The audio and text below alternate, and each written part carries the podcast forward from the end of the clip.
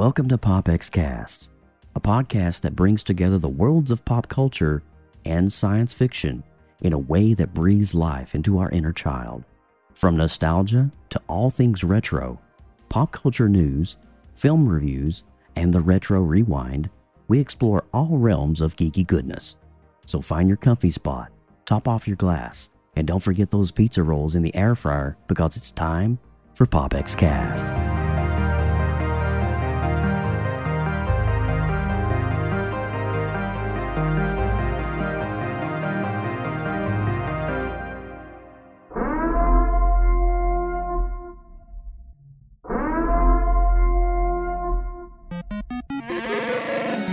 Listening to PopX Cast, where science fiction meets pop culture.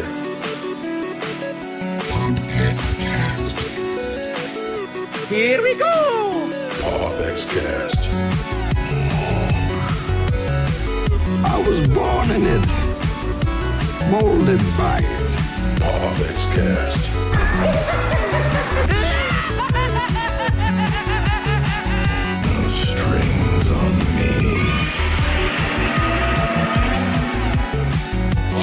Autobots, transform.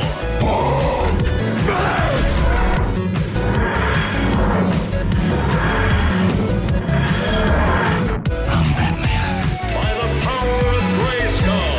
PopX Cast. Goal here is Tyrell. More human than human is our motto.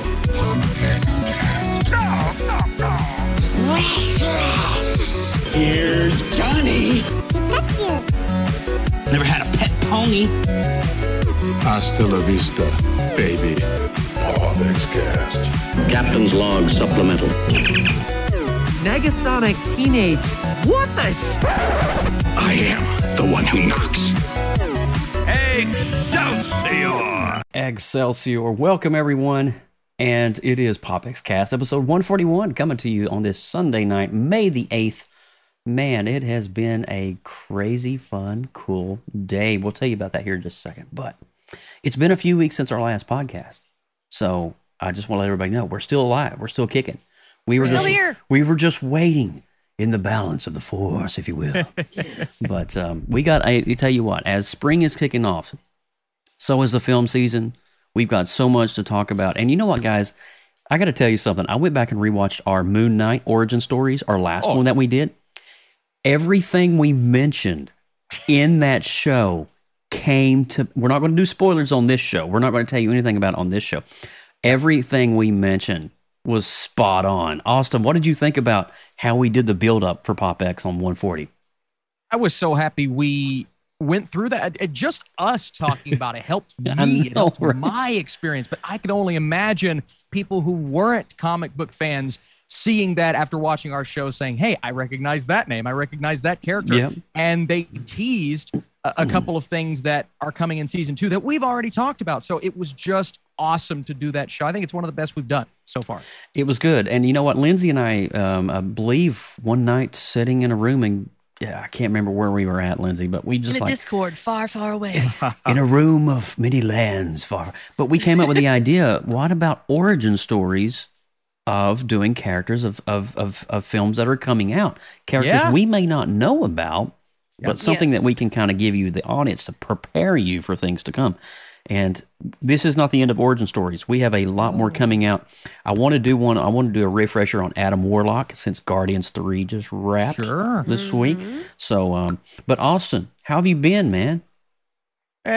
You've been traveling and things and yeah, Yeah, man. We he's did a, the. he's uh, a jet setter now.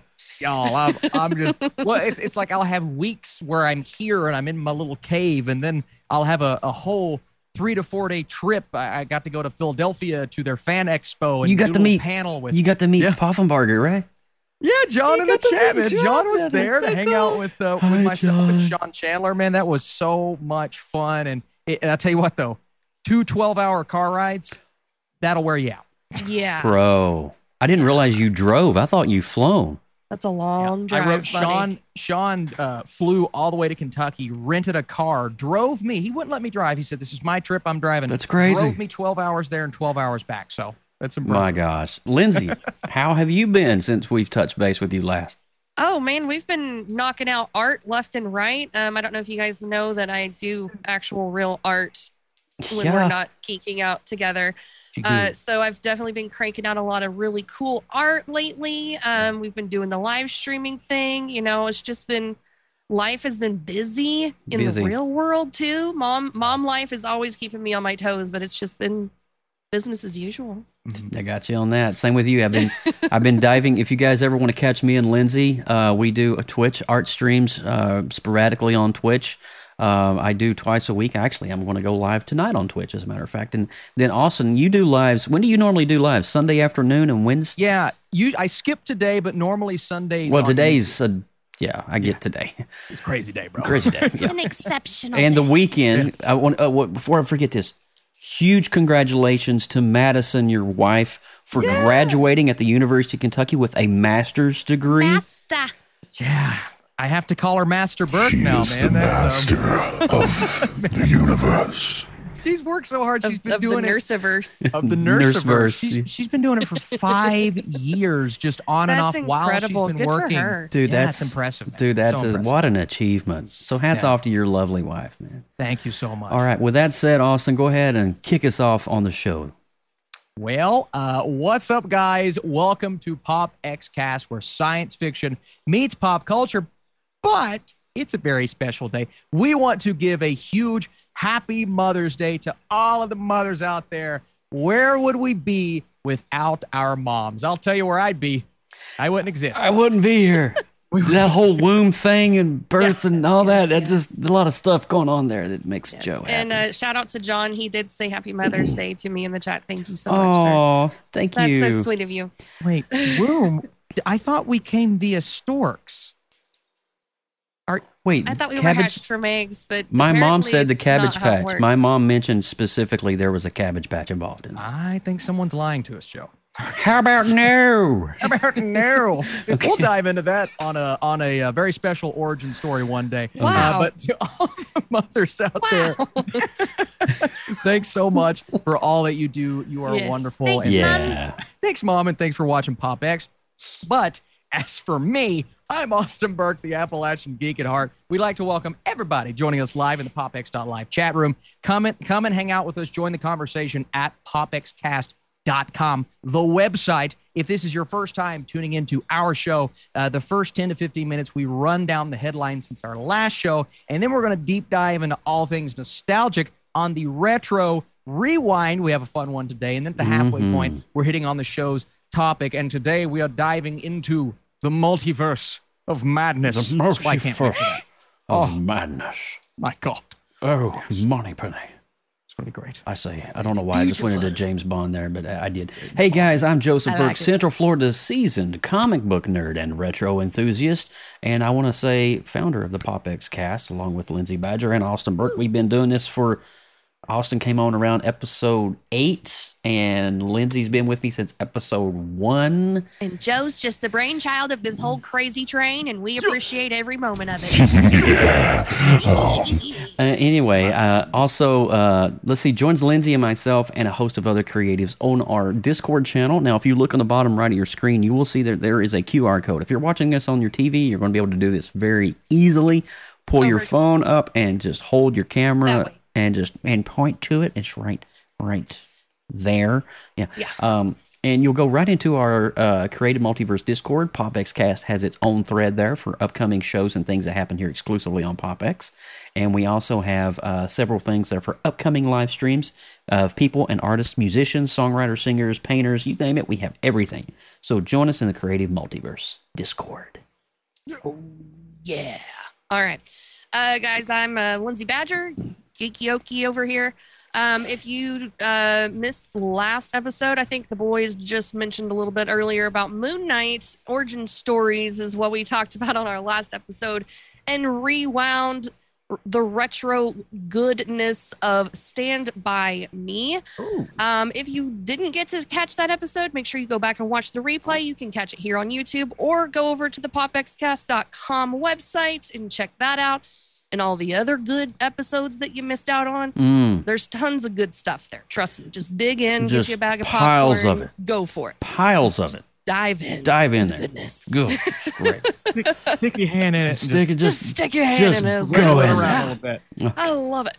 Oh Stick it. my gosh. But since you guys are here right now, if you haven't yet, please, for the love of all the algorithms in the universe and the Oh. multiverse, click that thumbs up button, hit that subscribe button, and you know what the next thing is. Ding a ling that bell so you know when we're going live next, so you don't miss out on any of the geeky goodness here at PopX. And for my podcast friends, make sure you guys are showing us our love by giving us five star rating and review because you know it's good. Yeah. Tell us how much you like it. That's exactly right. Well done, Lindsay Badger. Thank you. All right, guys, stay tuned. We have PopX News headlines coming up. We've got about 10, 15 minutes of headlines. Then we're going to deep dive straight into the topic of Tom Hanks' Big. And then at the last half of the show, you guessed it, all things crazy in the multiverse of madness. That's Don't go anywhere. niche. We'll be right back. PopX News coming your way.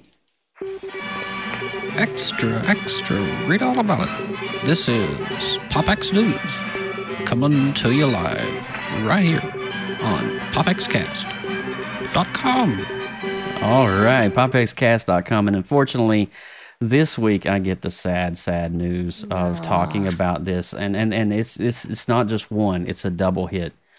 So, uh, just a couple of days ago, uh, May 6th, a legendary comic book artist, one of my favorite artists of all time. The guy is a legend. George Perez, he passed away of pancreatic cancer. If you recall, Lindsay, back in December, we we broke the news that he is removing himself from public eye because of his diagnosis. Yes. He didn't want to seek chemotherapy treatment. Uh, he was 67 years old. He died here in his Florida home, here in Central Florida. He did have stage three pancreatic cancer, and Perez just simply told fans at the time that he elected to forego any kind of treatment or chemotherapy, which he was told he had a very low chance of success. And instead, he spent uh, much of his quality time as he could with his family and friends and fans. Now, in the time since he announced his illness, Perez has been photographed at the DC offices. One of the one of the pictures you see here is one of the last uh, press conferences he did, and he scheduled a few signings and and exclusive meet and greets with fans as one last offering. His work on Wonder Woman and Crisis. If you guys know Crisis on Infinite Earths, Oh yeah. that's George Perez. Yes. Uh, all of that is him. And so uh, it, it doesn't start there. Avengers, Team Titans, Silver Surfer. He even wrote for Topps trading cards and did the Jurassic Park comics back in the 90s. Uh, so amazing man, an amazing talent. Uh, Mr. Perez, thank you for the legacy that you leave behind. Our hearts and our prayers go out to you and your family. But sadly, it doesn't stop there. Just last week, another legendary DC artist, the industry also lost Mr. Neal Adams on April the 29th. Neal Adams, he he was literally one of the guys that helped reshape characters like Batman, Green Lantern, and the Green Arrow. Uh, he he did he did pass away, but one of the cool things about it, he was 80 years old. But Adams also fought for creator rights in comics at a time when creators and artists and pencilers weren't getting the rights that they needed, and it was just kind of like you know they were just cranking out material like crazy, Yeah. and they didn't have any Yeah. time to breathe and room. Neal Adams was one of the guys in the 80s that stood up and said, No, no, that's not going to happen. We need to have regulations in place for us to have time to be able to, we can draw all you want, but give us some time, give us some leeway. And so he conducted regular Q&A sessions with fans on social media. He did live streams frequently. Um, and he was co-creator of numerous beloved characters, including John Stewart, Ra's al Ghul, may know that name. Yeah. That's Neal Adams, and uh, and then the Man Bat. According to the Adams family, he passed away due to complications from sepsis.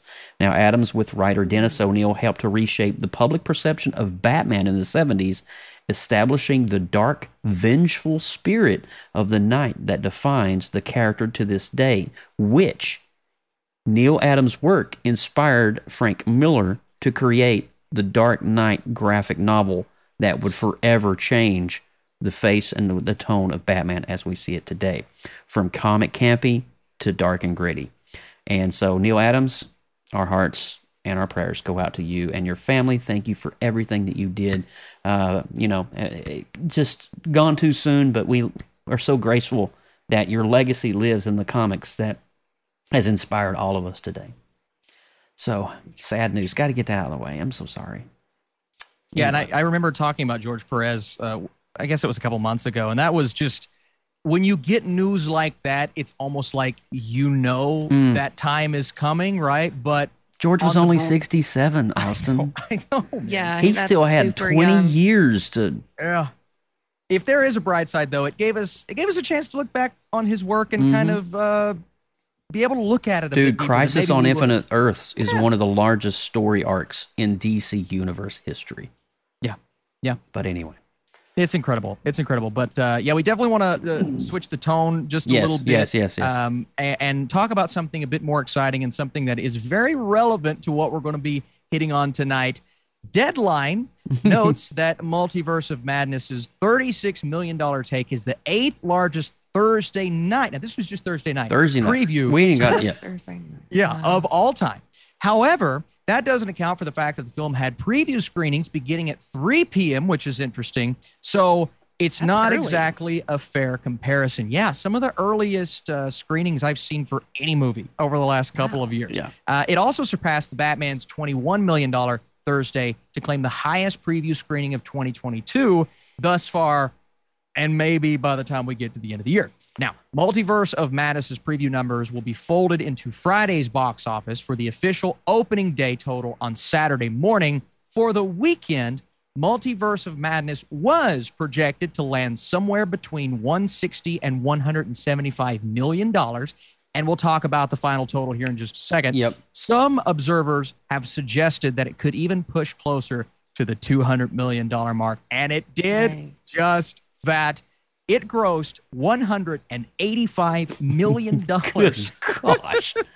in its debut Jeez. to land uh, uh, one of the biggest openings of Wow. all time domestically, the second biggest opening of the pandemic era behind 20 years of nostalgia in Spider Man. For a global start, and this is what impresses me the most, of $450 million. And this is without multiple territories that aren't showing the movie. Holy due to, cow. to yeah, due to a couple of things in the film that rubbed other countries the wrong way. They're not showing it. Okay, is that going to hurt the box office? No. I mean, hmm.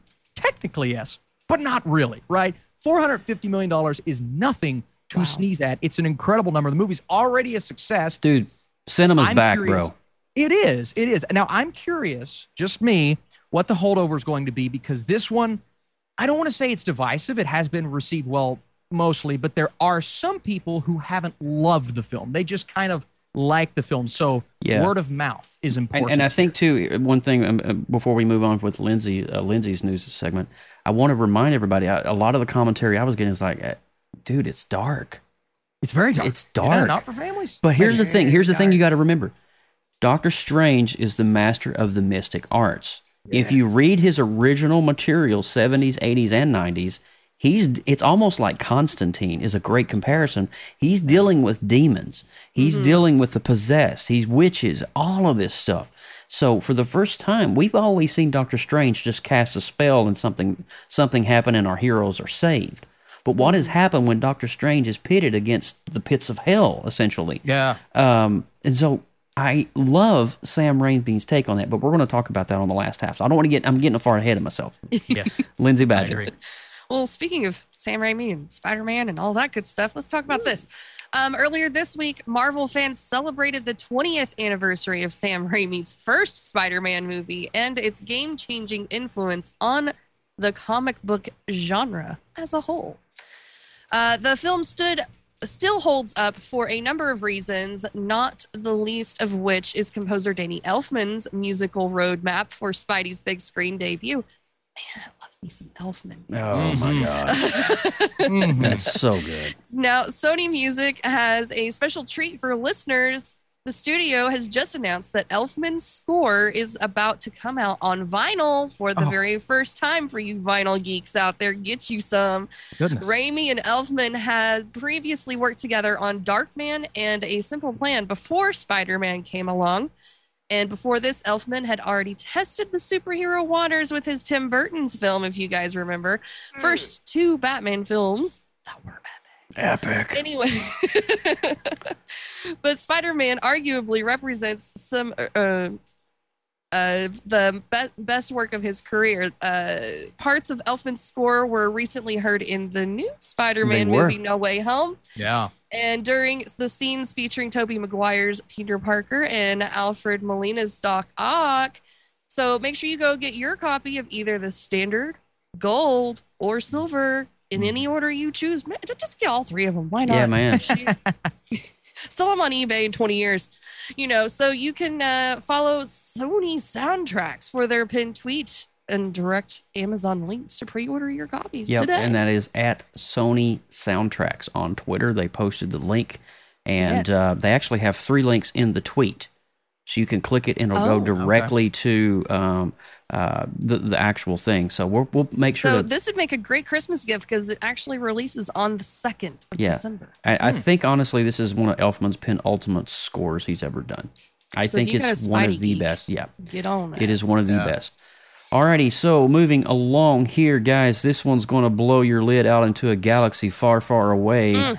Guardians of the Galaxy Volume 3 went into production back in November, uh, and director James Gunn has spent the last few months posting about the film's journey.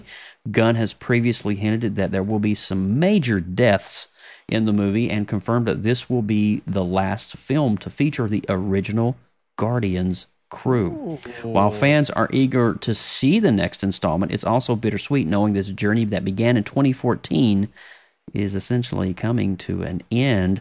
On May 6th, Gunn went took to Twitter to post the picture that you're seeing right here on your screen, and uh, that is basically the threequel has officially wrapped filming, and that's the picture that wrapped on the Guardians of the Galaxy trilogy.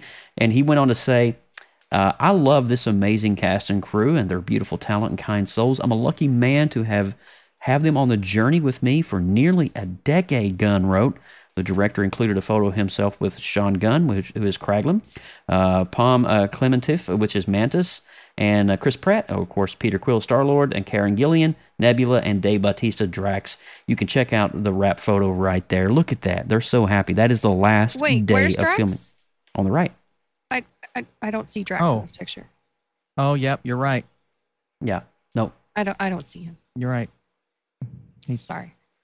he's just I hear potato chip. Do you hear potato chip? he's I'm sorry, but That's that true. joke He will was- never that is get old. that was a deep dive.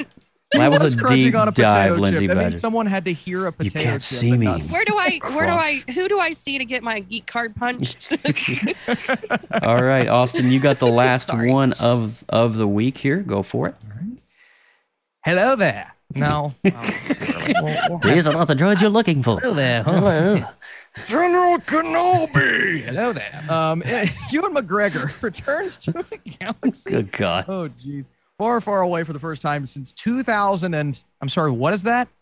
Yes. 2005. My God. Uh, it's been just as long since he revisited the Star Wars Are you saga. serious? It's been that long? It's That's been that long. I wasn't even a mother yet. Yeah. That makes Weird. That makes me sick. I'm we're guys, that is crazy. Okay. Um McGregor starred in George Lucas's Star Wars prequel trilogy as Obi-Wan Kenobi, the Padawan of Jedi Master Qui-Gon Jinn, played by Liam Neeson from Taken, turned teacher of apprentice Anakin Skywalker, played by Hayden Christensen, not from Taken. Uh, though he made voice cameos in 2015's The Force Awakens, that's true. He and did. 2019's The Rise of Skywalker, the finale to the Skywalker saga. McGregor wouldn't repl- reprise his role uh, in live action until Star Wars' Obi Wan Kenobi, which is the limited event series premiering on May 27th on Disney Plus. Uh, saying, I watched all of them to prepare for this because the last one I did, we shot episode three in Sydney, Australia. Oh my God. In 2003, I think. So it's been quite some time, almost Been 20 years. That's ridiculous. McGregor said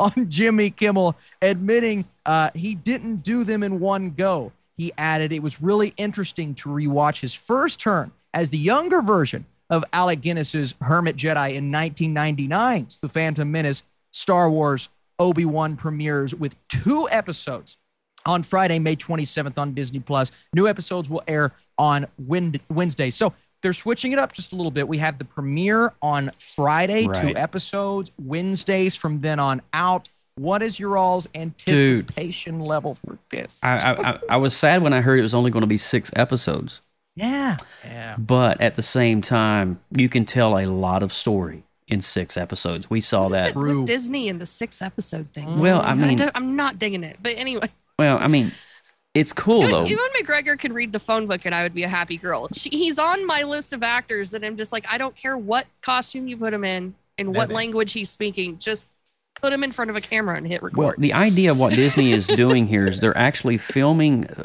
this. It's a six-part series, but they're filming it as a three-hour movie. yes. Yeah. They're filming it as a movie, and then they're breaking it up into segments. And so there's segues and cliffhangers between each each story, but at the same time, that's the way Disney's approaching it. It's not a not a bad idea because in you know most most shows that are on mainstream television are shot episode by episode. yeah. But this is shot as a film. So they actually do the project as a film and then they splice it up in the editing room for, for episodes. So, uh, guys, are you excited for Obi Wan Kenobi? Let us know in the chat. And also, if you're uh, listening to this on the podcast, let us know. Make sure to comment back. How excited are you to see Ewan McGregor reprise his role as Obi Wan Kenobi? I don't know about you. I am super excited. What is up, SJ McFly in the chat room? Hey, Hey, before we push on into big here, I want to give a quick shout out. Man, the chat room is hopping here. I want to make sure I mention everybody. What is up, Jeffrey Miller? Jeffrey Miller was in the chat before the stream even began. Yeah. What's up, my home skillet? John Parr from Bogger. We've got, uh, let me scroll down, DC in the house. We got John Michael Hucks. I love you, Michael. I'm gonna butter your biscuits when I see you on Tuesday night. You know what's up. and also we've got uh, let's see here. We got SJ McFly, neighbor next door. I'm gonna I'm gonna throw a pebble on your window when I'm done. But um, I know, right? It's it's it's these are not the pebbles you're looking for. But um, are you guys ready for a little big and some Tom Hanks? I, I kind of I'm kind of excited, y'all. I'm kind of ready to to do a little retro re- re- rewind. You know what I'm saying? Gonna be good. Okay. Retro rewind. All right, we will be right back, guys. Big coming your way. Retro Rewind. Retro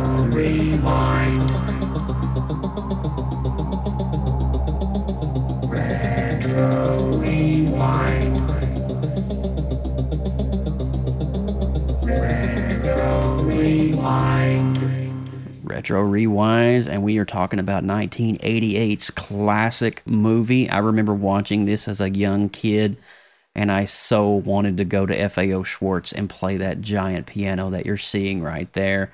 Oh my gosh, what a classic movie moment that was. But we are talking about a classic, probably one of my most enduring favorite Tom Hanks movies. Uh, I mean, the guy has range. Yeah. The dude Oh my God. has range. um, but it's just amazing to see uh, his take on this film. And uh, something that I learned about this film, the child that that was that was in the film that played the younger version of himself, his younger version played all of his scenes, Tom Hanks scenes, and then he went back and watched how the child would perform in those scenes to mimic Oh. how he would react. I That's. Cool. that's why he his childlike innocence is so perfect on point in this, which is Wow. amazing amazing when you think about it. Brilliant. So brilliant. I want to go directly to the lady. I want to go to the mother in the house. Sure. I want to go to Lindsay Badger. Lindsay, give us give us some highs, give us some lows, give us some Oh. thoughts. Well, I mean, I feel like I repeat myself every week with some of these movies that um I mean, the way you get introduced to a lot of movies in the 80s and early 90s is HBO free weekends or free the month of free service or whatever. And then you just pack full like every VCR you could possibly muster of uh, just fill the cassette tapes full of movies and those are the movies you watch until the next free session comes around. This is one of those movies Mhm. that was a part of the lineup for that free month of whatever. And so you watched it over and over and over again. I could probably quote at least half of the lines in this movie. I've seen it so many times. Um, it's it's just a good feel good story. Um, watching it now that I'm older, Mm, the whole explanation of his disappearance was kind of sus. Yeah, If you if you if Oh, you yeah. say yeah. It just was, it was a little, you your know, kid just straight up disappears and then calls and says that I'm kidnapped, but I'm fine, and it's like I'm at summer camp, and I'm like, who, who what, what, what? Yeah. No, anyways, so that was like a massive like plot hole that I just had to glaze over to enjoy the rest of the Peruge over. story. But you think Just- about you think about the, the you know the law enforcement in the '80s versus law enforcement Yeah. today. I mean, kids kids were on milk cartons, right. you know, and so it wasn't like, oh my God, let's put out an APB, put the chopper in the air, let's let's send the dogs out. But I mean, again, if you think about the logic of him getting hired, I mean, there's there's plot holes through this whole entire thing. It is- it is a very- the worst yeah. backcountry road of plot holes ever. So I mean, Welcome you just kind of have to accept them and move on. Yeah, Yeah. But um, I mean, it's a magical story. You know, you you always, when you're a kid, wish that you were something that you weren't. But then, whenever you grow up, you're again wishing that you went back to what you were. Yeah. And that's essentially what the overall premise of this whole movie is, anyways. yeah. So if you get that concept, then it's done its justice. It's done its job. Agreed.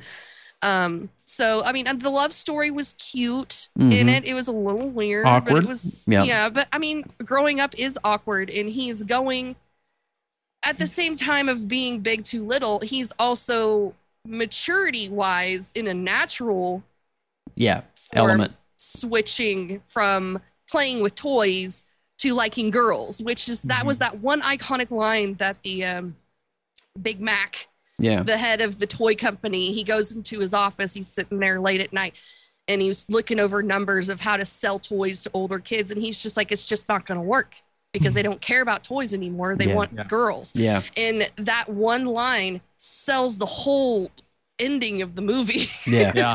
Yeah. So um, I, I, I, Tom Hanks is brilliant. Again, I, I just said that a minute ago about you Ewan McGregor. You give him the phone book, read it, and he will sell movies Yeah. because he's just that good.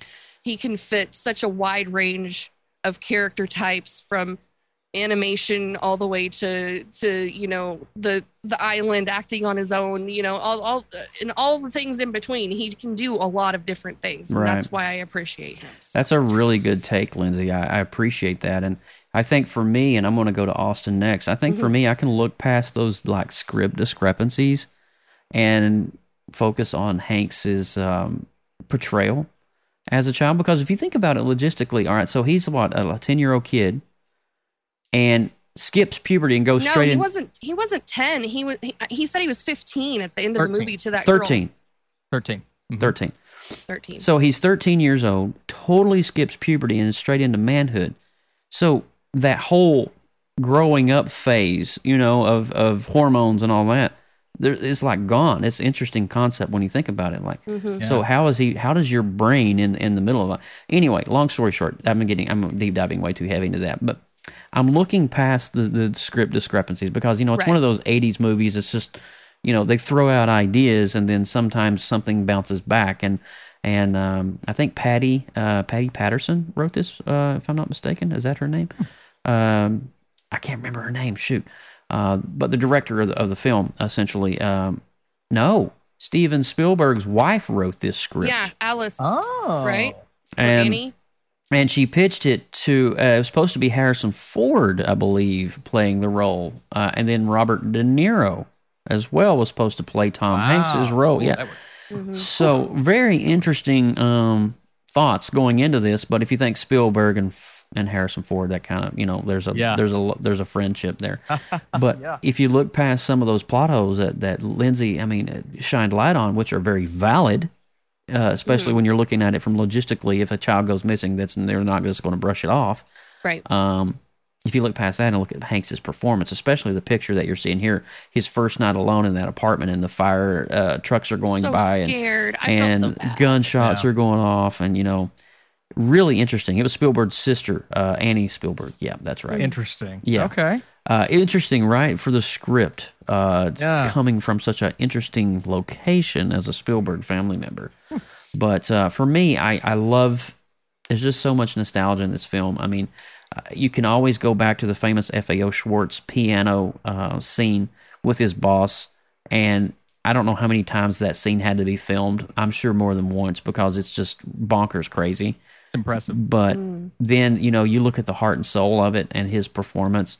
It was just amazing. And then we talk about you know the Zoltar machine, which is the science science fiction element of the movie, bringing in that aspect of uh, I don't know what it is. The '80s had this whole thing of like the Parent Trap concept with like Yeah. you know big you know going small, small going big. There was a movie that came out with um, uh, Judge um, and, and um, what's his name, uh, Fred Savage. It was vice versa where where the the father become the son and the son become the father. Interesting wow. '80s movie there. Kind Uh, of like Freaky Friday switcheroo sort of stuff. yeah, it was like some hot tub time machine type stuff. But Austin, I want to hear your take. Yeah, yeah. I, I hadn't seen this film in forever, so we were doing this rewind. I said it's it's time to go back and and see what we're working with because I, I couldn't really remember my thoughts on the movie. I knew I enjoyed it, but how does it hold up? And uh, to my surprise, now I do agree with Lindsay. There are plot holes, right? It's the kid's gone, he's disappeared. What actually happened to him? Okay, I can look past it because it's more so Tom uh, Hanks's journey, and then just the relationship. I mean, neither of them really know what's going on there, right? And so Mhm. sh- it- it's not like she's in the wrong and he's just a kid. It's not like he's in the wrong. But then when you think about it, it's kind of like, oh, that was weird. You know? It's- that's- Awkward. it's weird. That's strange. Um, Yeah. but I look at the intentions behind the movie, and I, I think the intentions are there. It's it's all about growing up, not wanting to grow up. Right. Okay, you have grown up. Well, I want to go back to being a kid again. And and some of the conversations that he has with her as she's, you know, allowing herself, because she's just kind of this, you know, not not stubborn, but she's like, "Ah, I don't really want to, uh, you know, talk about my feelings. I want to do all this. And she opens up to him, right? Mhm. That's Yeah. why the ending is so sad when he leaves. He says, you know, uh, you're my only reason for staying an adult. wow, Everything else stinks. I want to go back to is being a kid. so that's it's amazing. like- it's such a heartfelt, wonderful story um, that resonated with me heavily. And I actually thought this movie was just very well paced, right? It Yeah. It flies does. by. Yeah. And I think Hank's performance is a is a big part of that. He's genuinely like, this is probably a top five role for him. He's so freaking good in the movie, and I had a great time watching this. I really I enjoyed it. I did big yeah, time. Yeah, I agree. And uh, chat, what did you think? Have you seen Big lately? Uh, according to according to Austin, this is currently live streaming. If you have the Starz media package, Mhm. it's on Starz. Uh, it was on um, it was on Prime before Christmas, but uh, if you haven't seen this, it's definitely worth the four bucks to go back and revisit I, this. I really enjoyed um, Tom Hank, the, the the little kid, the best friend. Yeah, yeah, Yes. His character really, yes. that's the one I grabbed onto the most. He had such pulled a on my really good heartstrings. emotional Yeah. Yeah. attachment. Yeah. especially during I the agree. scenes where Hank's busy doing adult stuff, and oh then yeah, at the very end, he's losing where he sight. Really, he's Yeah. preparing for that big presentation Yes. thing, and he's so mean to him, and it's just kind of like a slap in the face sort that of hurt. moment. That hurt a little Oh, bit. That stung. Yeah, that was painful. That stung. But um, man, I tell you, it's such a great classic film. I mean, the Pop X crew here, that's what we love to do on these retro we- rewinds. We go back and look at those nostalgic movies of our past, of our youth, of our childhood, and we just kind of lay it all out on the line. Before we go into Doctor Strange Multiverse of Madness, though, uh, let's go ahead and do that review. I want to start in the order that we just reviewed. Lindsay Badger, if you were rating this movie, what would you give it? Um, I'm gonna throw a seven and a half on it. That's awesome. Yeah, That's It's a good It's score. a good happy. Yeah, there's Yeah. there's not you know you can look past the the bumps in the road. Yeah, It's a good solid story. I agree. I'm Um, uh, awesome. I, I, I, I know you were going. to I'm just going to go ahead and give mine because it was it was right where Lindsay's was. I, I think after talking about it, though, I'm going to bump it up just a bit. I'm going 7.8. I, I really, enjoy, I want to go back and watch this with Madison. Like, I really enjoyed watching this movie. So 7.8 for me. Nice. I'm gonna go for me. I'm gonna probably. I think I may go to an eight out of ten, just Yeah. because of the nostalgic. I remember watching this movie as a kid. I didn't own a copy of it because I never could find the V8 Pizza Time. Pizza Time. it's exactly right. Yeah. Um, that is Yes, so good, wait. Fru. Um, what is up, man? We got a flurry of people joining us right now on the stream. Yes. I, I am so thankful for each and every one of you guys watching. For me, I'm going to go eight out of ten. well done. Austin. Doctor Strange time, baby. Yeah. yeah, I, believe. I believe so. Before we go into Doctor Strange, thank you guys so much for tuning into PopX Cast. We are PopX. Basically, we're a bunch of geeks that talk about geeky things. If you like the content that you're seeing here, make sure you click on that like button right below. Share this out to your local feeds or Discord pages or Twitter. Help us grow. We don't monetize. We just do this because we love doing it. And that's basically the premise of PopX. You know what I'm saying? So here we go. PopX Cast coming to you. Don't go anywhere. This is going to be a spoiler heavy discussion on Doctor Yeah. Strange in the Multiverse of Madness. So if you've not seen the film, you have been warned, okay? So here we go. Danger.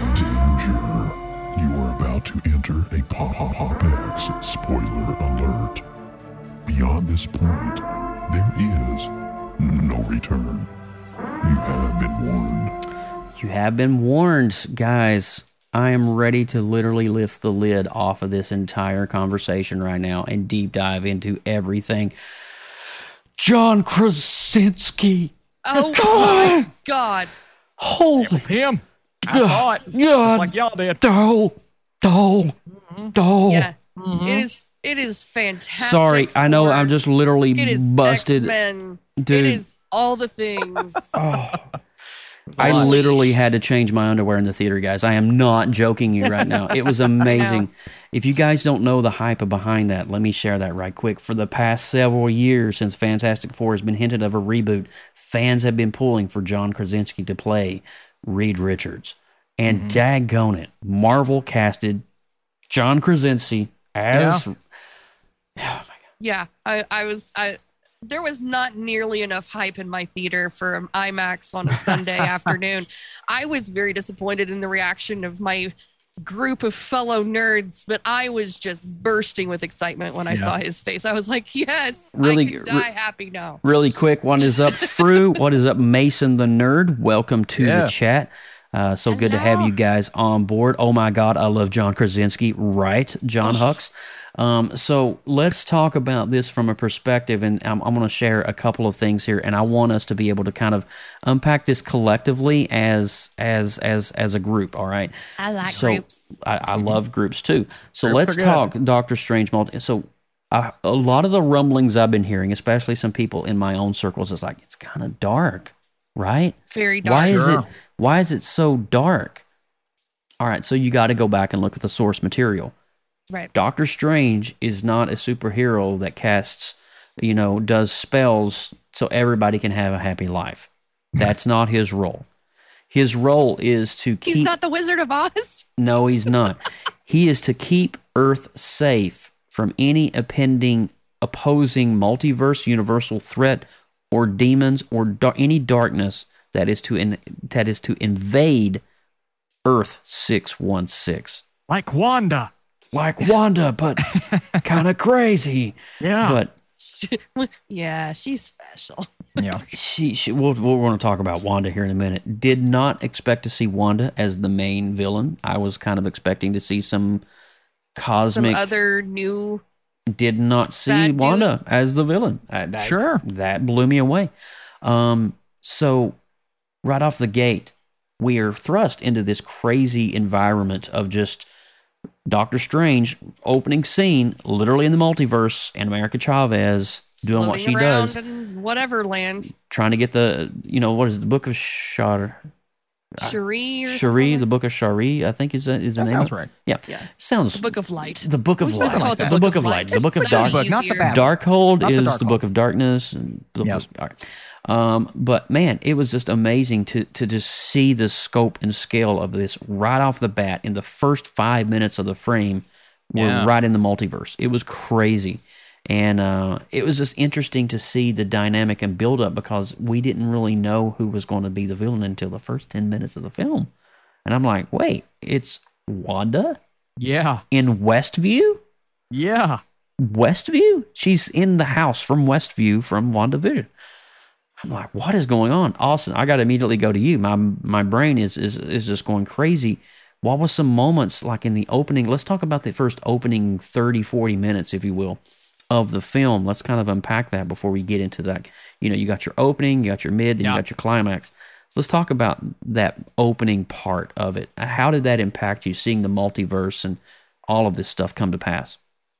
Uh, it was a lot, man. I, I, I think one of my bigger criticisms with the movie, uh, and I really Book of enjoyed the Ashanti. There it is. Asha- yes, Book of Ashanti. Thank you. I, I, I felt like it moved very, very quick in the opening. It's like we have a battle, we have her wedding, we have Wanda. Oh, Wanda's the villain. Okay, now we're already having this huge battle with all of the sorcerers. I'm like, oh my gosh, there's so much happening right now. Now it does slow down, it mellows out, but they're throwing a lot at us in the opening. 30 And- minutes is like brain melting. Yeah. yeah, it was like they crammed an hour into 30 minutes. And that makes me think maybe there were some things left out of this film. I mean, if I have a criticism of the movie as a whole, it's that it was maybe too short because there were scenes and reveals that, that just happened so fast.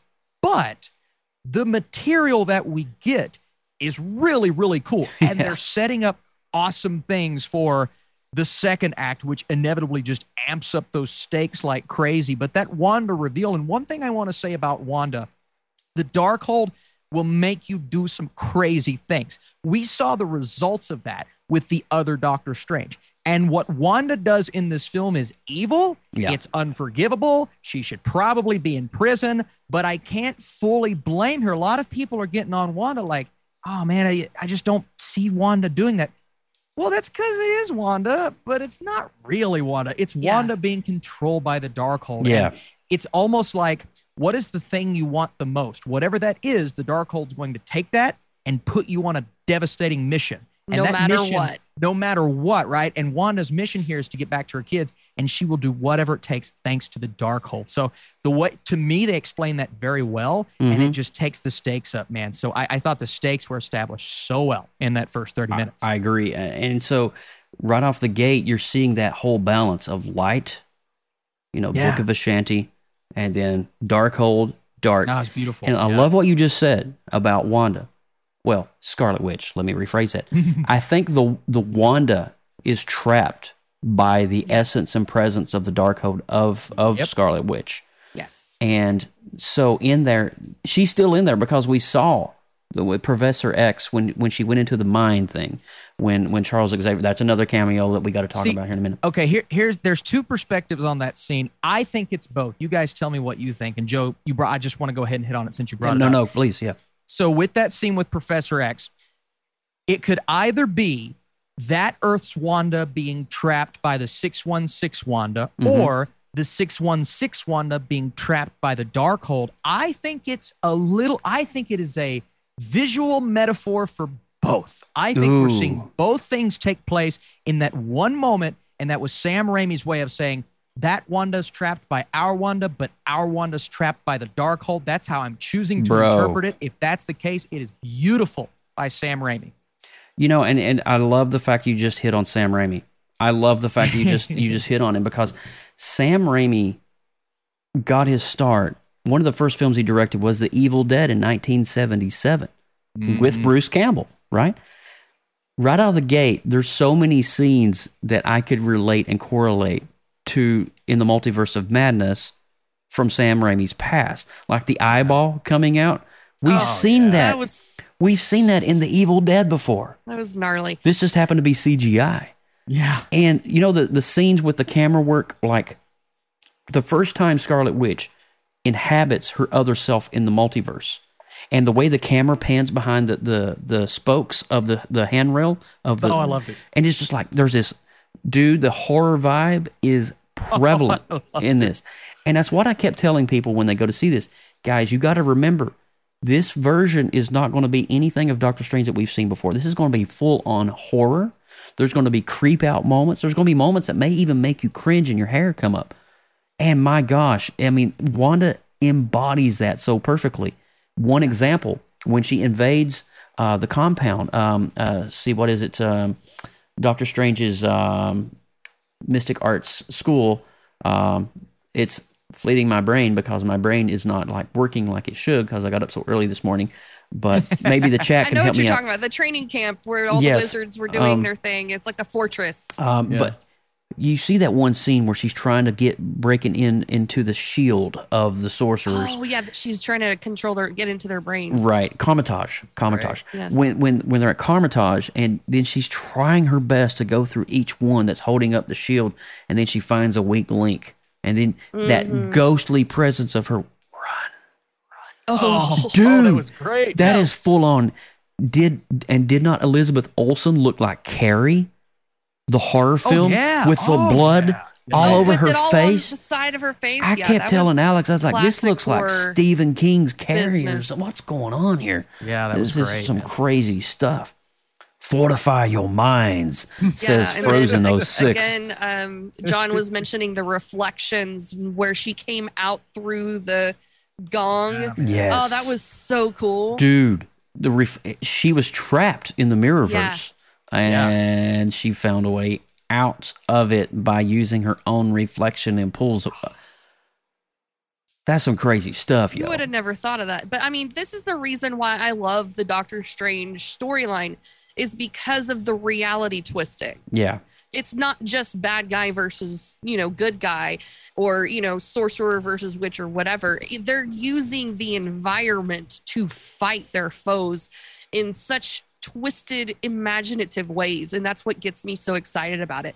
Um in the you know, they were doing that in the first movie where they were twisting streets and buildings and stuff and now they're just bringing that back into this movie again in totally new and different ways. i couldn't Yes. yeah and um, really quick, the chat is like literally blowing up right I'm now. I mean, this, you guys. is amazing. crazy. You guys are on a Sam Raimi binge, and we are soaking it up like crazy. Uh, I can't uh, uh, thank you enough. I want to read Mason the Nerd said, I believe it was Wanda from 838 trapped underneath there.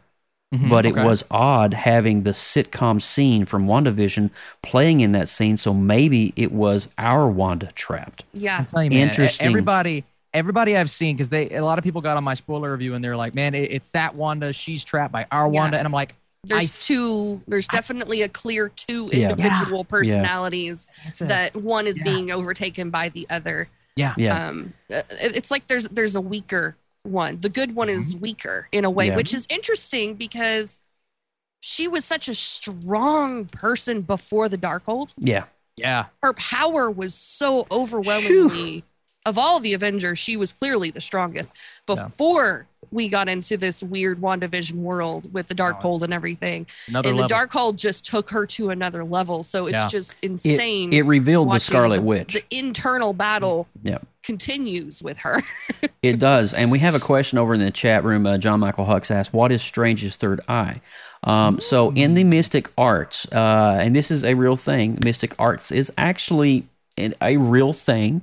Um, it's it's not portrayed in, in, in the Marvel, like, you know, portals and things opening up, but the mystic arts is a thing. And so they believe that you can tap into your third eye, you can tap into your inner chakra and your soul.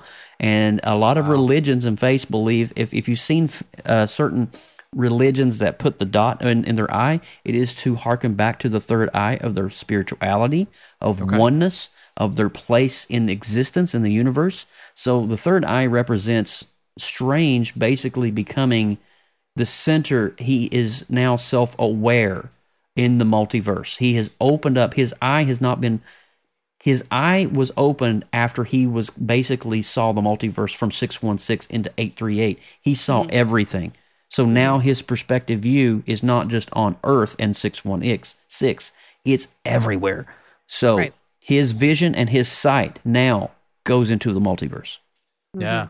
so that We, we need to um, also talk about the Mhm. new character we met, Stargirl. america chavez yes Yeah. so america We got a little chavez origin story for her as well. i really enjoyed nice. her backstory it's just It sad was sweet. It I mean, was- sad, but also sweet that, you know, it was so simple. It wasn't over Yeah. the top. It wasn't um, drawn out to be anything huge, but it was tragic still. Yep. It was it was sad. Um, you know, the part where, you know, she's she's with her family and then she gets stung by the bee on her hand. In her moment of fear, opens up Yeah. the portal and then her and family her is gone. Just gone. I'm like, Ugh. yeah. Yeah. And then I want to know.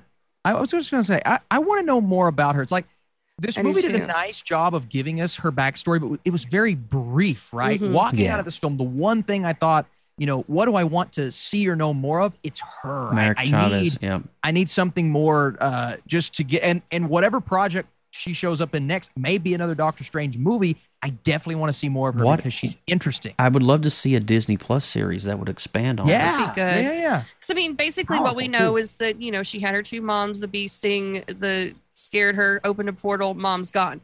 But then, what happened? She Mm. didn't go through the portal with her with her mothers, Mm. so she had to have opened a second portal at For some her point to leave, for yeah. her to leave her home world.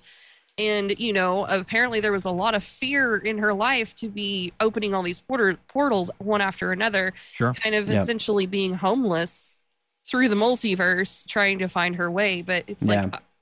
I want to go on that journey with you Yeah. I want to see it. Me. I want to be a part of it. I want to experience it, and I want to be able to actually, um, you know, how does she interact with the rest of the MCU specifically? You know, there was a huge nod whenever they were at the beginning there when they opened that first portal and they went through everything and they were jumping through all the multiverse worlds and there was like paints and the, the weird crazy wacky stuff going on that was like a huge nod to like hitchhikers of the galaxy to me Mhm. when they hit the ran, random probability button Yeah. and everything gets all crazy that was just like that took me straight back to that movie it did. Yeah. yeah, a great. Yeah, I'm, I'm absolutely. And so I think just having those kinds of nods, I, I do agree with Austin though. I think there should have been just two to three minutes more of a backstory on why is she the only one in all the multiverses and there's no variants of her. I needed that explained. yeah Also, that's also a good question Yeah. Lindsay, you, you mentioned going through these different multiverses, through all these different worlds. I, I'm kind of sad. Now, again, we were getting the story that we were getting. It wasn't what we thought it was going to be, right? It was more of a personal story between these two characters. I'm kind of sad that was our only scene seeing all of those different multiverses. yeah and i would have liked to essentially, see more we were stuck in one multiverse for 30 minutes. Then we go back to Earth, and those are the only two that we really spent any time in, man. I, you know, I think we were all expecting the multiverse of, I think the name of the movie kind of told us it was going to be Yeah. more of the Was there enough madness for you? There was madness in a different perspective, that, that different Fair way. enough, fair enough. Yeah, yeah, not multiverse madness. Yeah. Yeah. Uh, question in the chat: Isn't isn't she a Marvel? Uh, actually, her name, her nickname in the comics is Miss Marvel. Really? Uh, yeah, Miss Marvel. Oh, Uh, so, um, so I don't think she is part of the Marvels uh, in terms of the cosmic um, side.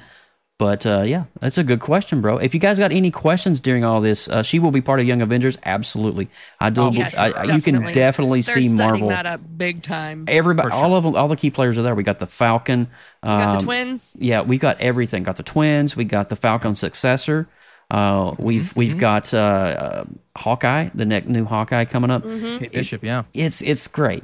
I mean, they're setting it up. She Hulk. Yep, yep. You are right. She Hulk. Could be, yeah, yeah. And um, I, I really do think they're going to give us not one, maybe inevitably another huge Avengers movie, but I feel like West Coast Avengers with Yeah. White Yeah. Vision, White I feel like Vision, Young yeah. Avengers, like all Yeah, these different. you're gonna teams. see all these these new faces again. There's Yeah. no way they're just gonna do a one off on them. No, no, I don't think so. Uh, so let's see here. Moving on here is so we're talking darkness. We we got the first few uh, moments of the film uh, unpacked. Let's start graduating into the the half and the latter and the climax. Um, I think for me, um, the setup in in the let's talk Illuminati first and foremost. Yeah. All right, let's let's talk about that. Um, For me, I thought the reveals of each character was spot on. Uh, I thought it was great. Um, I don't know if necessarily was Mordo part of the Illuminati, or did was he Yeah, I the one so. that? I think so. Yeah, he Okay. took Strange's place technically. All right, so it was good, great to see the actor that played Black Bolt in the Inhumans come back and reprise his role. Um, now, mind you, all the Illuminati was, oh my god, eradicated, was axed by Wanda in just Yeah. a single-handed. It was just brutal. All right, so we also had the the Captain Marvel, um, which was uh, Monica. Was that Monica Rambeau? Uh, Maria Rambeau. Maria Rambeau. Maria. Yeah, Yeah. And so we had that. Then we had also, oh my gosh, Captain Carter, Peggy Carter coming back to reprise she that role. So that was nice to see. And of was course, one of the big reveals was John Krasinski as Reed Richards from the Uh-huh. Fantastic Four. So good. I hope and pray that Marvel continues on with Krasinski in the future uh, involvement, that that is actually the official casting role for Reed Richards. How cool would it be to see an Emily Blunt come in and just be Yeah. be a Sue Storm? Um, very interesting. Now we didn't get any crazy cameos like Chris Evans reprising Human Torch, or uh, there was rumor Tom Cruise as Tom Iron Cruise. Man. You know, they, they had all these crazy far fetched ones, but the one that we got, the two that we got, John Krasinski and then Patrick Stewart.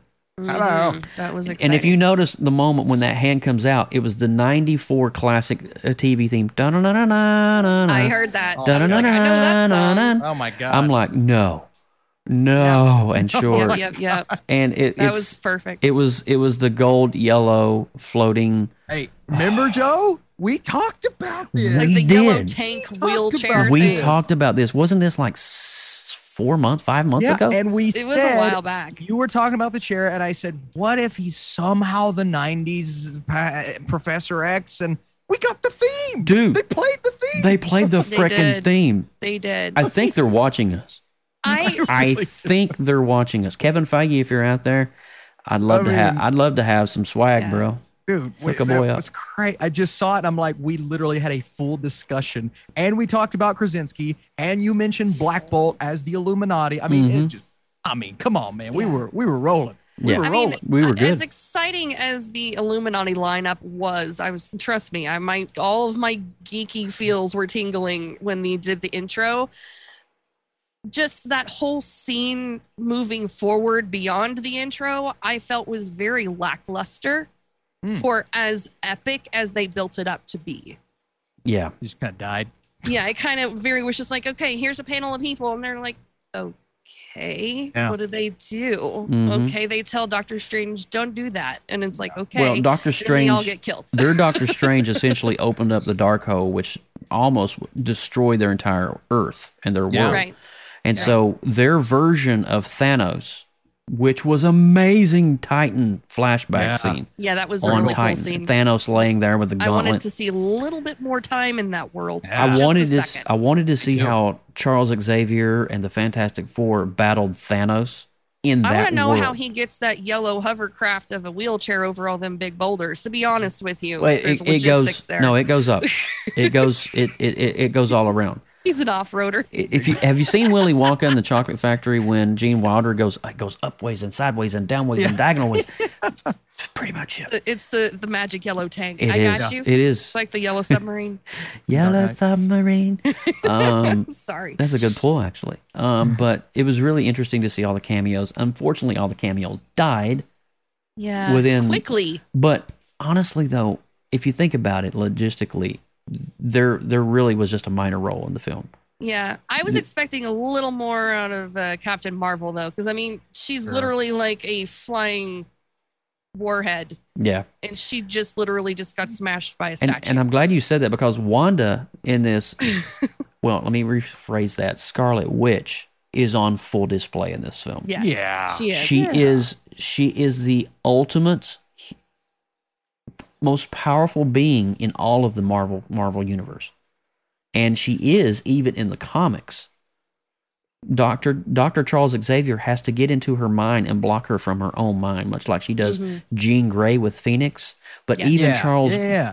even Charles Xavier can't block Scarlet Witch. And so there's so many storylines. And the Yeah. only one that can tame her is Vision in the comics. Mm. And it's really interesting. It's an interesting concept. Jeremy Stoltz in the chat. What's up, brother? Um, but He's muted, um, but loving us. Oh. yes, he says uh, going to see tomorrow. I'll have to catch the replay, but much love to all. He's he's watching with the volume down, unfortunately. But um, it's it's so wild because for the first time we see this full scope of what Wanda can do. Uh, I keep saying Wanda, but Scarlet Witch can do, and it's just it's devastating. The way she kills Black Bolt, the way she she literally The cuts in Black Bolt half. death was That was savage. creative. And he went to speak, and he didn't mean to speak, and he blowed his brain out. Yeah. That's that's a bad weekend. That's Yes. a, but that's Sam Raimi. There was Well, there here- was here's the thing, though. In the comics, Joe, right?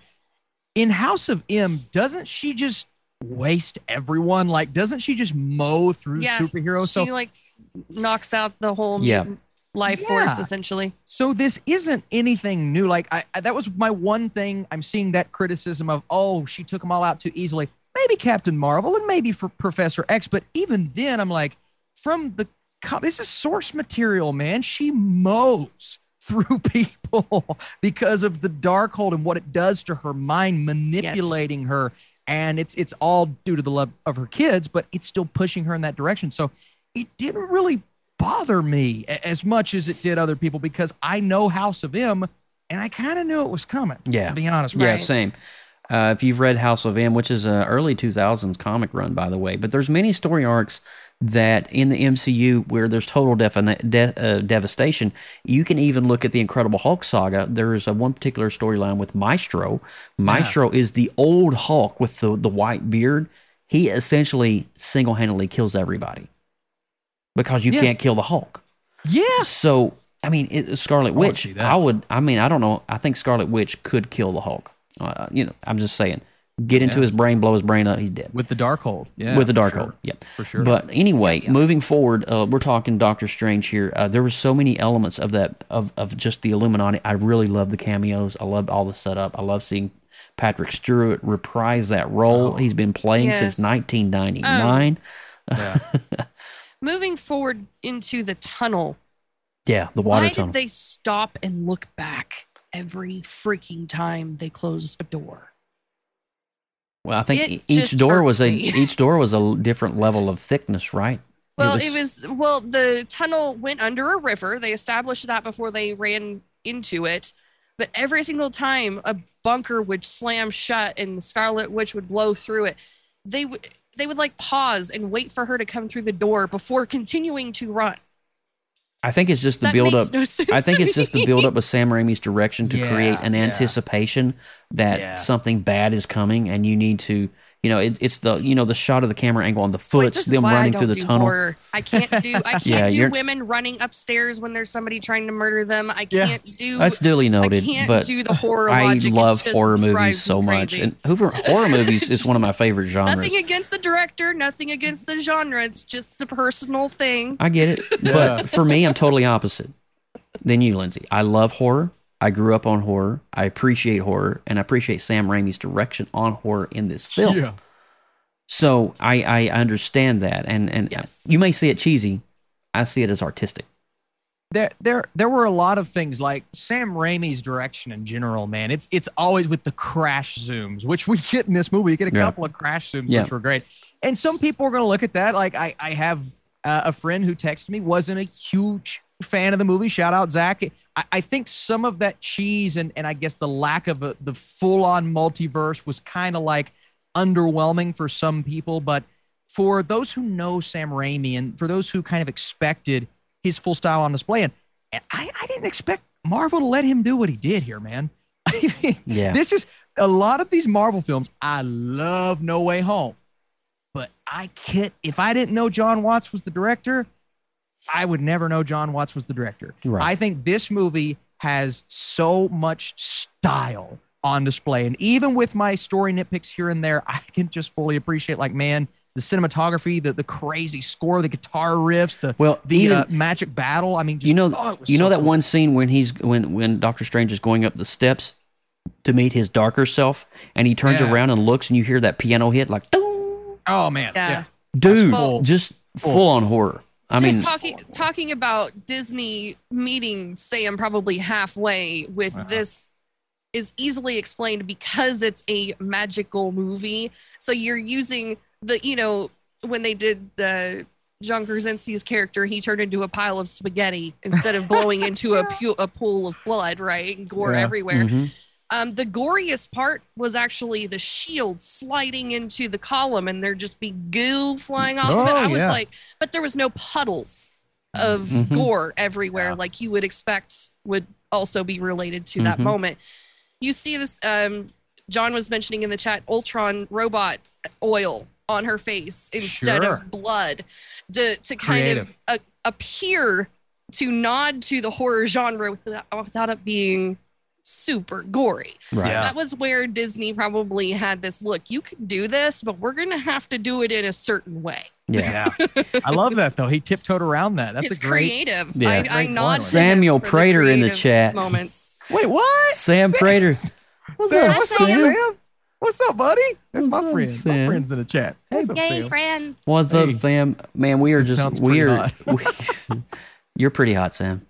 Yes, he is. You're pretty odd. He's so odd. Uh, so we're talking everything right now. We're, we're we're leading up to the finale. I thought for me, the just the temple that Scarlet Witch was in was built for Oh, her. they're gorgeous. That's cool. It was crazy, right? Like this, cool, dude. and which makes me wonder the person that wrote the Darkhold must have had the Scarlet Witch in mind to come and embody the Darkhold to be Yeah. to inhabit the temple.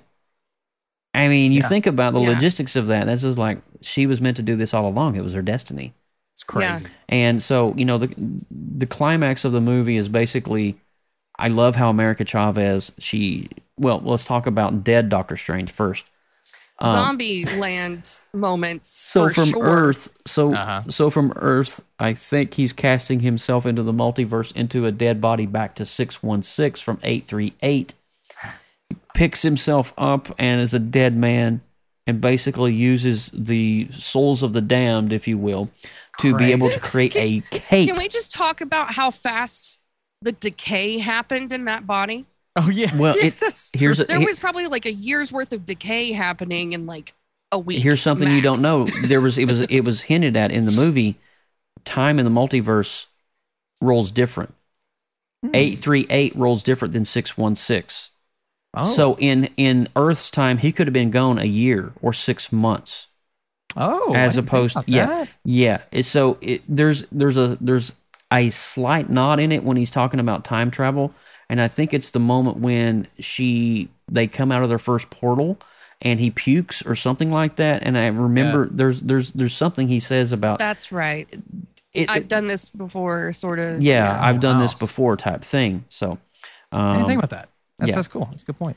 so Good moment. But yeah, yes, so s- zombie so- zombie strange. Zombie Strange is it was amazing, and I think Jo- Zombie I Strange really was. enjoyed that fight scene. I wanted to see more Marvel characters as zombies. Like I was like, is, Yeah, is Peggy that would've been Carter cool. gonna gonna come up as a zombie, or, or, you know, is I just wanted to see that because I loved the What If Yeah. series on zombies Yeah. so Yeah. much, and it was I- nice to see I Peggy. loved all the the musical notes being used as weapons, and you know that whole thing was just brilliant. Mm-hmm. I loved every That was an amazing second fight of that fight scene. I, I love that. Yeah. I actually I met someone who hated that fight scene, Are and you I was kidding like, me? I don't want I don't want to literally throw the her. best part of the whole movie. what? It's, it's not Madison. I don't want to throw her under the bus, but she was like, I hated that. I'm like, You know, it actually um I don't know this is this is probably going to be a huge throwback that you guys may or may not know, but like the Silly Symphonies cartoons yeah, where they had the war battles with the music or instruments. oh, If you don't know, it's like from the 1930s. You have to look it up. It's like a I remember Cuphead the Silly style Symphonies. reference. Oh, okay, cool. so Silly Symphonies had these two wars, and the musical notes were used as like bullets essentially. And so I really had some good throwback vibes going Oh, in that cool. whole scene. So yeah, if you don't know what I'm talking about, go look that up. But homework, Pop X homework, Wow. friends. very cool. Yeah. So uh, the climax of the scene is Strange inhabiting his own body uh, from Yeah. a multiverse dimension. And Dreamwalking, I think is what it's dream called, walking, right? Yeah, and dreamwalking. dream- and she's like, "How dare you, you hypocrite! You dreamwalk when you told me I couldn't."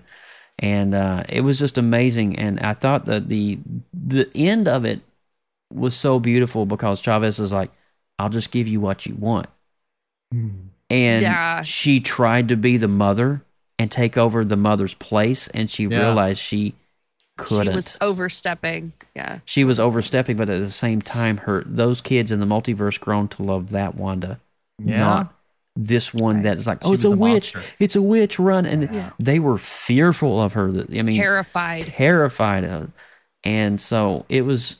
It's interesting though that the children knew that she was a witch. How would they know uh-huh. she's a witch if she didn't say she was a witch? Interesting. Yeah, that's a good point. So I think it may harken back to some of the powers that the kids inhabit themselves because they That's are true. they are mutants themselves. Yes. Yeah, yeah, they are. That's true. So yeah, So, um, coming back into the end after they close that portal, and she just kind of, I know what I need to do, sort of dark, Darkhold destroy destruction moment, Hmm. and that building comes crashing down on her. Do you think that's the actual end of the Scarlet I- Witch, I- or are we going to see her again? I Because don't, she is so think powerful. so. I don't Yeah, think no so. Uh, Scarlet Witch can can heal herself. Um, you you saw that when she came out of the gong and she was all misshapen and torn, Yes. Yeah. just like Wolverine or any any mutant that heals themselves quickly. Yeah. She just she just done her thing and she's back to Wanda. And- Yep. Well, and when the temple crashes, you see that red flash of light, and for me, that was Sam Raimi saying The dark- she's still alive. He's done. Yeah, Yeah. yeah, and I think the the red flash of light may may signify that Darkhold is gone Ooh, because she, she's still there. Yeah, Yeah. she eradicated Darkhold from all the multiverse. All the multiverses, Yep. correct? Yep. Yeah. so if she did that and the red flash is gone in that moment, and the book literally burned and decayed, Yeah. then that means that Wanda still has her magical power Right. somewhere is Yeah. underneath that rubble, and uh, which will be interesting to see that. Yeah. Um, Elizabeth Olsen is the best Olsen. Yes, uh, John, I, I, I agree with you. Yes. Um, man, the chat is blowing up. You guys are Oh. amazing Yeah. the only thing she couldn't heal was her broken heart. Oh, that's so sad. That's true. this. It is true, though. It is true. That is very true. It is Yeah. heartbreaking to uh, see somebody in such um, misery Yeah. not get any kind of peace. Yeah. Yeah, Um, it, it, I mean, she lost her love. She lost her kids, even That's- though they weren't real. that is But- that is Sam. That's that's probably going to be the comment of the night. I gotta. I think I'm going to pin your message there, brother. That's um, the so only thing she couldn't though. heal was her broken heart. And I mean, how many Oh, times that's do you have to see Vision die in front of you? Oh yeah. Or the kids go. Or the or- kids at this go. point- oh my god. You I know, mean, um, trauma. uh, speaking of love and, and sadness, Doctor Strange struggled with his romance and his feelings for so long. Mhm. And it feels like in this movie, he's finally come to peace got closure. and accepted his Yeah. moment Yeah. with um, just letting her go Okay. Well- and um, being at peace with that. I, I love the reoccurring question. They keep asking, "Are you happy?" Are you and happy? That keeps coming back into play, and and he's not. It's very clear that he's not, but he tries to convince himself that he is. I thought that was a great little nugget that I'm not seeing a lot of discussion about elsewhere. I So agree. I like that. Beautiful. I agree, and um, so we we we end with the the climax of you know the, the temple coming down, um, and so essentially, uh, Strange is is Chavez. They're going back to Earth six one six, and Chavez is now at Kamar-Taj. She's training to be a a master of the mystic arts. And it's funny, you know, him and Wong, uh, Strange and Wong are walking and just having a conversation, and and Wong's like, uh, kind of reminds you of somebody familiar, right? And Yeah. because Strange wanted to learn, he wanted to, you know, heal himself Yeah. so fast, and in Yeah. the first movie, um, but I I think it was a great finality uh, to the to the thing, uh, to the whole film, wrapping everything up. Um, and let's see, how did the film end? I know that the end scene credit was with Charlize Theron. We'll get to that in a second. Oh my God. Yeah, man. Was was so the actual ending of the movie was His eye opening up. His that eye- was the final. the third his eye eye. opening Oh, he's in the street. the- He walks out of yeah. He walks out of the sanctum, sanctum sanctorum. He falls in the street. He's in pain. and he looks yeah, up Wong and his has, eye comes was up. asking him if he had any side effects from the book. That's Which- the side effect. Yeah. here's and that my was the side only here's my only negative with that post credit scene with Clea, which we'll talk about, is you get that big dramatic moment of his eye opening and he's on the street in pain, He's and then screaming. five minutes later he's fine. He's fine. Well, Big deal. here's the thing, though. How much time lapsed? popped a bet- Tylenol. how much time lapsed between the the Yeah. ending of the movie and the Yeah. and the post credit scene? Yeah. Th- There were de- there was definitely some time. I just it it for me it almost took away from the stakes. It's like oh Yeah. well he'll inevitably be okay. Whereas I would have liked to have opened up in the next film like the struggle with the eye. You know what I mean? Like Yeah. something like that to There, keep there definitely was not a definition of how much time had passed, so I could see Yeah. that because he was literally same clothes, same environment, same moment. So it felt like it was just the next. But I love frame. this. But I love the end scene. I mean, that scene That was is so so, freaking So, Sam let's- Raimi, let's dude. talk Charlie. Who is this mystery? That's Charlize creature? Theron. Yeah, well, I know who the actress is. Well, I'm talking about the but when she opens up, she takes the blade and she slices open. That was the realm of Dormammu. the dark dimension. The Dark Dimension. Yeah. And Yeah. so the character, um, do we know the name of the character? Uh, Clea, right? Clea. We're talking Clea? Yeah. Yeah. Yeah. So the third eye looked creepy. I'm reading the chats. Um, it did. it did make sense. Um, so it's interesting though what is going on in the dark dimension. I think it has to do with the absence of the Darkhold. Yeah, yeah, and and so what is the now? I've not put together the connection. Someone actually tweeted at me and said, "Austin, you have to make a video on this." There's a big ongoing theory that this leads us into Secret Wars and the multiversal war, Right. um, with the introduction of Clea. Does that have to do with her being the Sorcerer Supreme of the Dark Dimension, or how does that work? I, I think that what we're getting here is the prerequisites of the Secret Wars. Uh, That's we what I hope already, so. I mean, obviously we have Skrulls in the MCU. They've been on Earth for a long Yes. time. On Everything's a a long Skrull. time. Yep. Yeah. Everything's a Skrull. You just keep on Skrull scrolling. army has been planted. And so we haven't we haven't caught up with what Nick Fury's been doing. We don't know about that, and I think we won't get those answers until Captain Marvel two comes out. Yep. And I think uh, I don't think Thor: Love and Thunder is going to hit on Skrulls at all. Um, and I think is is there any other Marvel movies coming out this year slated? I don't think so. I think that is No. the last. Uh, Avatar is in December, but that's not Marvel. Right. Um, but anyway, answering the question, as I believe the absence of the Darkhold is probably going to create a what did they call that? Um, an incursion. Yes, they did in talk the about dark dimension. a lot. They Yeah. it has created an incursion in the dark dimension, and That's when I, the two dimensions collapse into each other, right? Because you were Correct. crossing the time streams. You got it. And I think um, what's going to happen is there's going to have to be some sort of event that's going to happen with the incursion, the absence of the Darkhold in the dark dimension. They're going to have to go and do something. It's going to lead straight into this crazy battle uh, that's going to probably bring in the secret wars.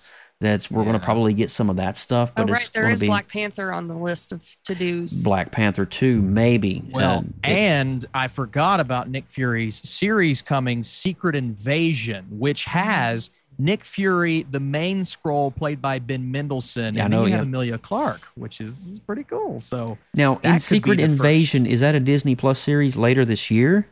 Um, as of now, it says 2022, so Okay. possibly. Yeah, Okay, yeah. so there you go. We're so it's Feige. It lines up. You know what you're doing. I trust you. Just keep doing you. Um, Yes.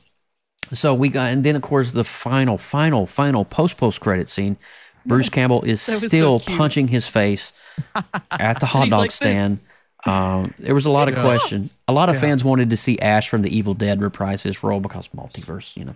yeah. Um, but it would it was it was Bruce Campbell being Bruce Campbell, and we love it. I love him. Every- that was so every- great to see him. Yeah, Yeah. every Sam Raimi film has has a Campbell um, cameo somewhere or another.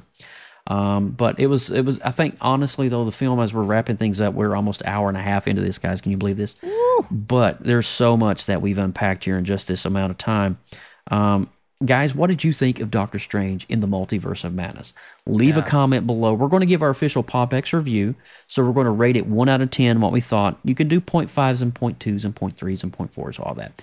Um, but uh, we're going to give our official review of the film. And um, hey, you know what? Sometimes it's good to go back and see it. Also, really quickly, I want to mention this before I forget it. It just popped in my brain when Chavez takes Strange first time and they break through the multiple dimensions. The first one they broke through was the TVA. You could see Kang's head. yeah. Um, yeah. The the T Rex was from uh, from a storyline called Primal in Marvel. Yeah. Um, can't figure out the paint one, and I can't figure out the one that has white pipes with white cars that looks like Tron. Can't figure that one out. Um, there's several of them that I couldn't figure out, but each one of those is tribute to a different multiverse from Marvel and uh, or a different storyline from the comics. Yeah. So I would love I'd love to own the movie, to pause it, kind of see Yeah. what, what's going on here. see the details. I I have to wait for that. one. All right, Soon. are you ready for the official PopX review? Let's go. Joe, let's do yours first this time. You never go first. Okay, okay. I'm gonna go a nine point five. yeah. I'm gonna go a nine point five. I thought this movie. See, I'm into horror. Yeah. I love Sam Raimi. Yeah. And the first time Marvel doing a- an official horror film, we can't talk about New Mutants. That's a total different genre. Uh, b- but first time Marvel officially doing a dark, dark storyline. I have to, Yeah. and it the cameos, the story, the pacing, the score by Danny Elfman, It's pretty sweet, man. um, the CGI, just the the work by Benedict Cumberbatch yeah. it was amazing. Love him. And, and Elizabeth Olsen was phenomenal in this role. Uh, She played the hell out of that character. she I don't think anybody could have done any better. The range we were talking about range of Tom Hanks. No, the range of Elizabeth Olsen in this film. Yeah. The emotion, the tears, the heart, the, the the the pain that she had to endure in this was just un unfathomable. Uh, so nine point five for me. Let's go to Badger. All right. Well, um, you guys know I'm not a huge horror fan, so we're gonna knock some points off for that. But it was Disney horror, so we'll keep it at a fair s- score, okay, guys? Don't come after me. um, I am a massive, massive Doctor Strange fan, and I loved every minute of this movie. And I'm going to stick it right at like an eight point seven. That's awesome. I think that's pretty I, fair. That's a I, great score. I agree with you. All right, Austin Burke. What is your official score? I hate to be on the low end here because I really Go did for love. it. No, I love the all right. movie. I love the movie. I think I'm a little bit harsher on some of the pacing issues and things, but I, I think it's a great film and it's a great Doctor Strange sequel Yeah. because with everything happening, it's a Wanda movie, but it's still a Stephen Strange film, and we can't overlook Cumberbatch's performances in this film. Uh, so I'm going a solid eight and eight out of ten. I really No, enjoyed it. No, It's- that's good, bro. That's it's, good. It's a good. It's a good score for a good movie that I can't wait to see probably like three to four more times this year. but see, but see. Austin, yeah, you're I you're, definitely want a second watch. you're reviewing this from the scale of a professional film critic, and so in that, you know, you get cinematography, you get you get directing cuts. You you're looking all of that from that perspective, and that's great. Sure. And so when you say an 8.0 on a film of this That's scope solid, and magnitude, dude. That's pretty freaking fresh, bro. I'm not to lie. I, I, you. I'll tell you this: I've seen over sixty movies this year, and it's firmly in like my top five to six. So that's kind of where Nice. it's at right now. for me. Nice. Yeah. Uh, really quickly in the chat before we wrap things up, we got uh, Daniel Okada with a 9.6, Jeffrey Miller with Nice. an 8. Uh, we got Shane with SJ McFly with a 9 out of 10, John Hucks with a 9.1. Man, you guys are right on the nail with, with your scores right now. Uh, so, from all of us here at PopX Cast, man, thank you guys for sharing your scores and just hanging with us because I knew this was going to be a long episode, but we got through it. We did it. Oh, yeah. And it was a great one. There's a lot of meat in here for you guys to digest later on if you want to go back and review this. So, Austin, if you will, Yeah. give us the official wrap. Listen, y'all, if you're here, if you're watching right now at this very moment, 31 people watching, let's subscribe. I mean, we're coming back and doing more crazy, hardcore, nerdy, geeky podcasts every other week. And we're going to deep dive into all of these Marvel characters throughout the summer. We're going to talk Obi Wan, all of those things. So we appreciate your support, all the likes. Uh, liking the stream, man. I mean, this has just been an awesome, awesome episode with some great interaction from you guys. So we appreciate it. I'm Austin Burke uh, at the Burkinator. You can search and find me. I have my YouTube channel, all that stuff, Rotten Tomatoes. Uh, we are part of the newly formed creative group known as the Creative Multiverse. For more great media content, artwork, and more, find us on Facebook groups and now on Discord mm-hmm. at the Creative Multiverse. If you are a creative, produce content, or have a talent, we want to see it and would like for you guys to share it with us in the multiverse, especially your art, Joe and Lindsay, and you'll talk about it, always doing your art. If you guys have some sort of talent like that, we really do want to see it. So we appreciate it. Thank you, man. and, and not just art. We are all a multifaceted creative group. So Yes. music, art, cosplay, all the spectrum of creativity is welcome in that group for sure. Yes, Mhm. absolutely. Yes. Um, uh, PopX is also on other social media networks other than Discord. Uh, Facebook, Instagram, Tumblr, and Twitter are a few. Everything is the handle at PopXCast. And if you're old school and want to shoot us an email, popxcast at gmail.com is the answer for you. And if you want to check out any of the past shows from the great geeky archive of PopX, or if you want to check out what's coming up in the future, make sure you go to our official website, www.popxcast.com. And thank you, Lindsay Badger. It's so good when you get the band back together and we're we're sitting in the seat. uh, planning shows and doing things. And uh, I tell you what, I couldn't do this show without these amazing two people right here in this window with me. And more importantly, I couldn't do this show without you, the watcher. Without you, oh, the watcher, Marvel The reference. Ah, yes, the audience member. You see what I did there? I love it. But you know, I, I truly, I, I value, I, I thank you guys so much uh, from the bottom of my heart. You guys literally being here, being active in the chat is fuel for me to keep on doing what I'm doing. magic. It is magic, and it's just it's it validates us as a podcast. So thank you so much for for the love and, and the kindness. And of course, I'm Joseph Burke at Joseph Burke Arts all over the web and social media. Uh, hats off to amazing Team Pop X as always. You guys knock it out of the park, Lindsay and Austin. And uh, that's it for this episode of Pop X. And so we'll see you next time on 142, where we get to unpack more geeky goodness coming your way. We will be scheduling that on our channel very soon, so stay tuned to that. and when you see it pop up, make sure you click on that uh, notification bell. So when we do go live on that episode, you know, hey, Pop X is live. Let's It's go Pop hang. X time. That's exactly geeky. right. So from all of us here, let me make sure I got the chat. Make sure everybody's here. Great episode, Pop X. Thank you so much, uh, Shane. Appreciate that. And uh, hey, Jeffrey Miller. I'm so glad I stumbled into this channel today. Hey, Hey. Jeffrey. Look at that, Jeffrey. Jeffrey. Hey, up, man? Jeffrey. Hey. Appreciate you, bro. Alrighty, guys. From all of us here, we'll see you next time on Pop X Cast. Thanks for listening. Thanks for downloading, and have an amazing week.